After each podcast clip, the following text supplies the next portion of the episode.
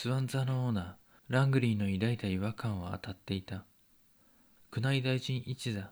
ロミオとジュリエットの初演がシアターではなくカーテンだったことには理由があった。シアターは劇場として存在し続けるのか移動を余儀なくされるのかそんな状況だったらしい。スワン座を見に訪れた宮内大臣一座の作家ウィリアムを捕まえておいてよかった。しかしシアター座の抱える問題はもう何年も前から取り組んでおかなければならなかったはずなのに突然対応に追われたのはどういったわけだろうか。その理由はわからないが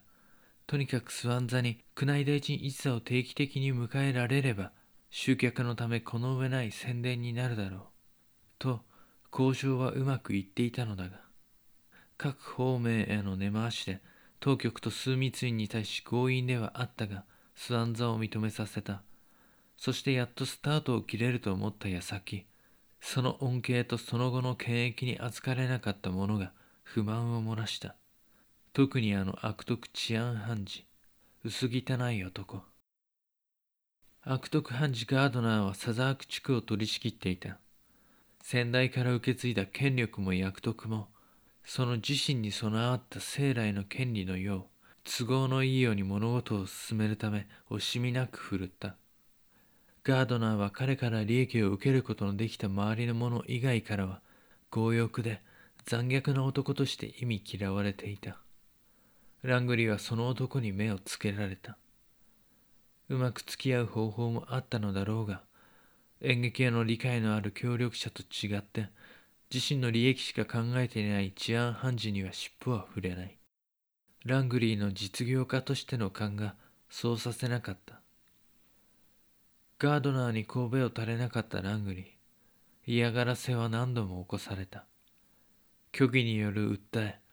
劇場公演差し止め請求。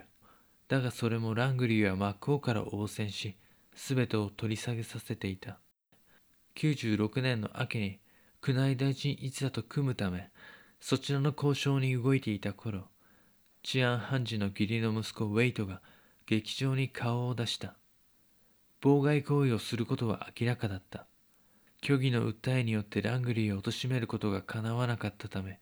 今度はおそらく劇場で騒ぎを誘発しスワン座を閉鎖まで持っていこうとスワン座を閉鎖まで持っていこうとの実力行使だった。この日は劇場支援者の来場も少なくはなかったので大きな騒ぎになることはなかった。しかしそれからも治安判事である父に取り入りたいウェイト彼による妨害行為は続いた。ウィリアムとよく会って交渉していた飲み屋までやってきて直接劇場を畳むか拒む場合はこれからも圧力をかけ続ける。そうされたくないのなら相応の態度を示すよう要求してきた。だがこの時もウィリアム含めその場にいた者たちの後押しもあってウェイトの面目を徹底的に潰し追い払うことができた。大恥をかかせたため反撃を心配したがパタリとガードナー親子の嫌がらせは途絶えた。安心など決してしてはいなかったがラングリーは11月に入って年明けの劇場公演スケジュールにかかりきりとなった。スワン座では今人気の喜劇よりも悲劇や刺激を多く上演しようと考えていた。劇場の作りも洗練されたものであったし劇場小屋などという言葉はふさわしくなかった。ラングリーの目指す劇場はそういったものだったからだ。それから少し経って結局治安判事とその息子の執念は凄まじかった。ピューリタンの支援も取り付け彼らはラングリーそれから飲み屋の一件で関わったウィリアム・シェイクスピア。それにそこの女将まで巻き込んで訴えに出てきたのだ。この訴えは中途半端な形でラングリーのビジネスの足を引っ張ることとなってしまった。というのもラングリーは年が明けてもこれからしばらくこの件の処理に追われることになるが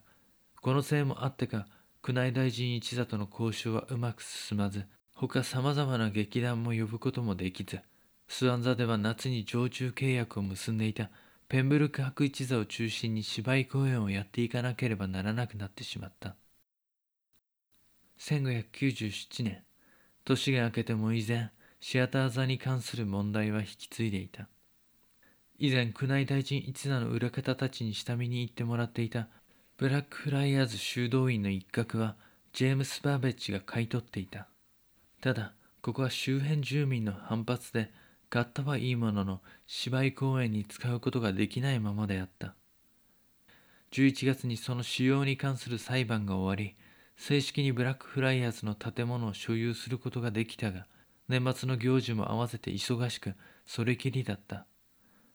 ゆくゆくはここをロンドン初の完全な屋内劇場として改装しようと考えていた。とはいうもののシアター座のある土地の賃借期間の期限は延長した分ももうすぐ切れてしまう。今土地所有者の権利にのっとって退去命令が正式に出されれば宮内大臣一座が常駐できる劇場がなくなってしまう。そのことは今やロンドンを代表する劇団の一つとなった宮内大臣一座も共に解決しなければならない問題だった。舞台が劇場があるから劇団が存在していられる。役者たち劇団さえあれば演劇は生き続けるなんてことは遠い過去の話であった。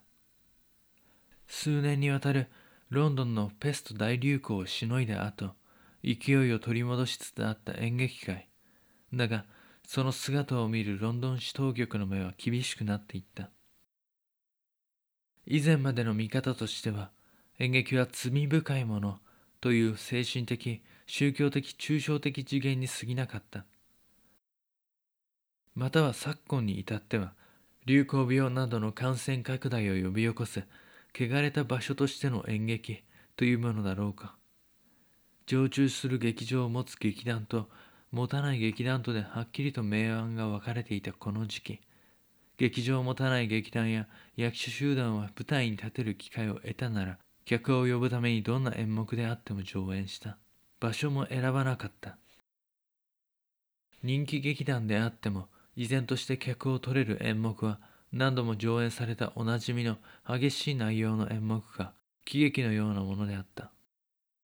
そしていまだに劇団に所属していながらも個人の実力で客を集めることのできる道家たちは当局の厳しい目をものともせずやりたいようにやっていた。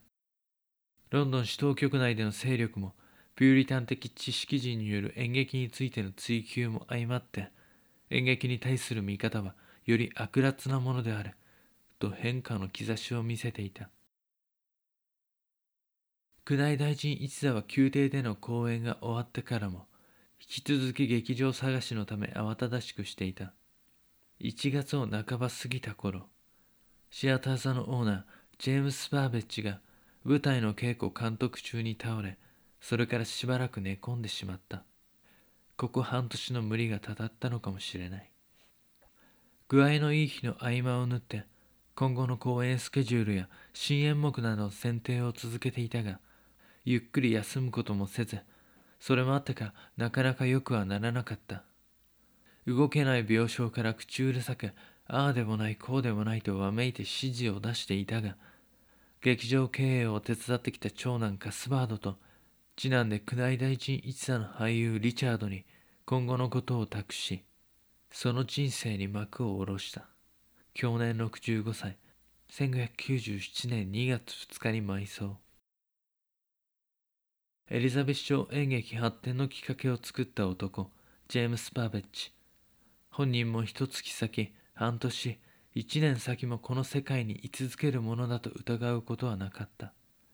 きっとジェームズからすると芝居の途中で勝手に幕が下ろされてしまったように思ったことだろう。明日からもその先も片付けなければならない問題を残していってしまった。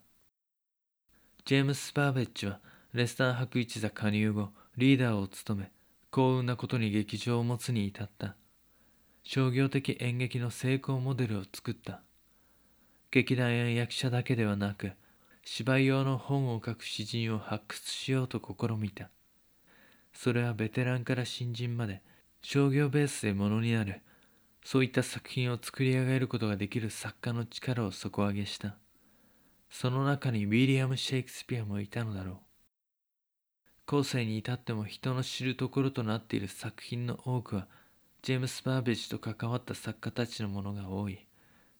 シアター座ができて以降、芝居は詩人たちの独力で完成させる。というよりも興行主や劇場関係者と協議しながら作ったのだろう。彼の劇場で採用された芝居は普遍的なエンターテインメントの要素を宿しているから時代が変わっても商業的に人を引きつけることができるのかもしれない。その影響が最も濃かったのがウィリアムであろう。舞台演出流行集客を分析した作品作りはバーベッジの流儀が息づいている。バーベッジの試みはウィリアムのように生まれにとらわれず詩人としての成功を夢見る若者の希望となった。バーベッジが亡くなった97年頃には毎日のように自作の芝居の売り込みがあったしさまざまな才能を見てきたバーベッジには小さな可能性も否定できない経験があったからある程度その売り込みにも応対していたことだろうバーベッジの飛び込んだ頃とは演劇界も大きく変わりより大衆向けのエンターテインメントとなっていたしかしただ大衆に受けるだけではなく宮廷での上映にも耐えうるような作品でなければならなかった。その中でウィリアム・シェイクスピアはとても運に恵まれていたと思える。ここでウィリアム・シェイクスピアの現在の立ち位置を再確認してみる。海軍大臣一座と並んでロンドンを代表する劇団、宮内大臣一座の作家。宮内大臣一座となる前の彼の作品はそれまで彼と彼に関係の深かった劇団や劇場で多く使われ続けているが、新作は正式にメンバーとなった宮内大臣一座だけで披露されることとなった。旧時代はストレンジ教一座、ペンブルック博一座のもと、先輩作家や劇場オーナーなどのアドバイスと要請を受けて作品を作っていた。そして、宮内大臣一座設立所属以降、以前のように作品ごとの買い取りではなく、役者と共に劇団株主となったので、劇団と劇場の売り上げから金を得ることができるようになった。その形態が成立してたった1、2年の間で、以前とは比べようもないくらい莫大な収入を得た。それは収入を得る方法が変わっただけではなく、合わせてちょうどロンドンのペスト自粛期間が明け、その跳ね返りで劇場へ足を運ぶ人々が増えたこと、生き残れた劇場と劇団が限られている中で人々が押し寄せたことによる売り上げの激増とタイミングがあったからだろうと考えられるもしかすると劇場と劇団役者たちもその莫大な売り上げを前に新しい方法で配分するという話し合いがなされたのかもしれないそして劇団の役者たちが地方巡業でしのいでいた自粛期間にウィリアムは自身の作品作りと種の収集に集中でき、それが力をつけることができた貴重な時間だったのだろう。特に彼の作品のほとんどに元となる物語、戯曲があったから資料や原点の収集と記録に集中できる時間は彼にとって大変得難かったに違いない。また、彼が後を追い続けた先輩作家たちが相次いでこの世を去り、世代交代の先頭に立てたことも忘れてはいけない。ロンドンに出てから演劇界、そして劇団と作品作りの変化成長、それに合わせて自身も成長することができ、周りからも多くのサポートを受けることができた。97年のこの時期に初期のウィリアムのような若者が現れたとしても、同じような成長と成功は難しいことかもしれない。さて、話をシアター座と宮内大臣一座に戻そう。ジェームス・パーベッジが亡くなった後、息子二人がその劇場土地所有権の交渉を引き継いだが、相変わらず地主との話し合いは平行線で、春に向けての公演に間に合いそうになかった。そして新しい劇場も見つからなかったため、以前よりしばしば使っていたカーテン座にしばらく移ることになった。劇場探しからひとまず離れたウィリアムは、以前のようにジェームスとの話し合いの作品作りができなくなったこと、一人で作品を作らなければならなかったから時間が必要で、また故郷でやらなければならないこともあり、4月を過ぎて故郷に戻った。そして97年の春は、ウィリアムと入れ替わるように、ある新人作家がロンドンで活動を始めた。